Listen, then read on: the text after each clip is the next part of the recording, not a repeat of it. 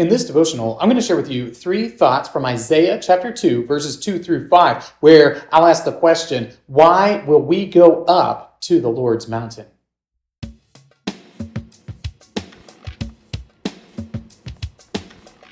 Isaiah chapter 2, verses 2 through 5 says, it shall come to pass in the latter days that the mountain of the house of the Lord shall be established as the highest of the mountains, and shall be lifted up above the hills, and all the nations shall flow to it. And many people shall come and say, Come, let us go up to the mountain of the Lord, to the house of the God of Jacob, that he may teach us his ways, and that we may walk in his paths. For out of Zion shall go the law, and the word of the Lord from Jerusalem. He shall judge between the nations and shall decide disputes for many peoples. And they shall beat their swords into plowshares and their spears into pruning hooks. Nation shall not lift up sword against nation, neither shall they learn war any more.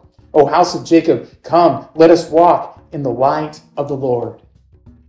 Isaiah, like many of the prophets, is a prophet of doom, but also hope. There is an inevitable judgment that is going to come upon the people of Israel, but at the same time, a little bit further out, a little bit farther down the line, there is this wonderful time where the mountain of the Lord will be established and everyone will see it and everyone will flock to it and everyone will gather there and they will glorify the Lord and they will seek wisdom there. They will seek justice there and they will learn there how to walk in the light. And this is what all of creation will do, not just the people of Israel, but everyone will gather around and go up to the mountain of the Lord to come into contact with Him so that they might know how to rightly live in this world. Well, with that idea in mind, here are three thoughts from Isaiah chapter 2, verses 2 through 5, answering the question why will we go to the Lord's mountain? Thought number one to learn. When this happens, when this inevitable reigning takes place, the people will go to the mountain of the Lord to learn from him.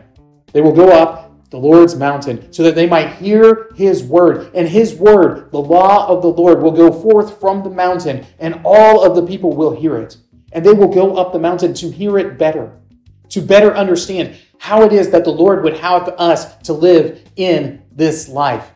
And this is something that we can start the process of doing right now. We can start the process of doing this now by acknowledging that the Bible is God's word, it is His law, and He has spoken it forth to us, and we can learn His ways as we read it. But even as we do that, we will recognize that in the consummation, in the Lord returning and establishing His kingdom permanently with His people, we will be able to learn to a greater degree all of the things of God and how we can rightly glorify Him in all the things that we do. Thought number two to settle disputes. There's this idea intrinsic in the law and the prophets about justice. And justice is something that we're all concerned about now. It's on the tip of everyone's tongue. And we recognize that as man tries to administer justice that there are faults that take place. We're not necessarily that great at it. We make mistakes. We err in judgment on all sorts of different things. But when the lord's mountain is established when it is made higher than any other mountain then justice will flow forth from it. And the lord will settle all disputes all the disputes that man has against another man, the Lord will settle. All the disputes that nation has against nation, the Lord will settle. And war will be a thing of the past. And the people will turn all their weapons for war into tools for cultivation. We'll become less interested in how we can dominate our neighbor. And because the Lord's dispensing his justice and settling all disputes, we will be able to live in harmony with one another because the Lord our God will judge rightly between us. Thought number three walk in the light. Ultimately, when this prophecy is fulfilled, Jacob will walk in the light. So, as Isaiah speaks these words, he is saying, We can walk in the light now to the best of our ability. But we recognize that when the Lord makes his presence here with us, then we will be walking in the light in a way that's even greater than we could now. Because at that point, it is all of the people of God who are dwelling with him who are doing His will and walking in the light that radiates from His presence because the sun and the stars are no longer necessary. He provides all of the light that is there. And this is the great hope of the people of God. The great hope of the people of God is that they might dwell in the Lord's presence and live in a way that's honoring to Him in all of the different things that they do.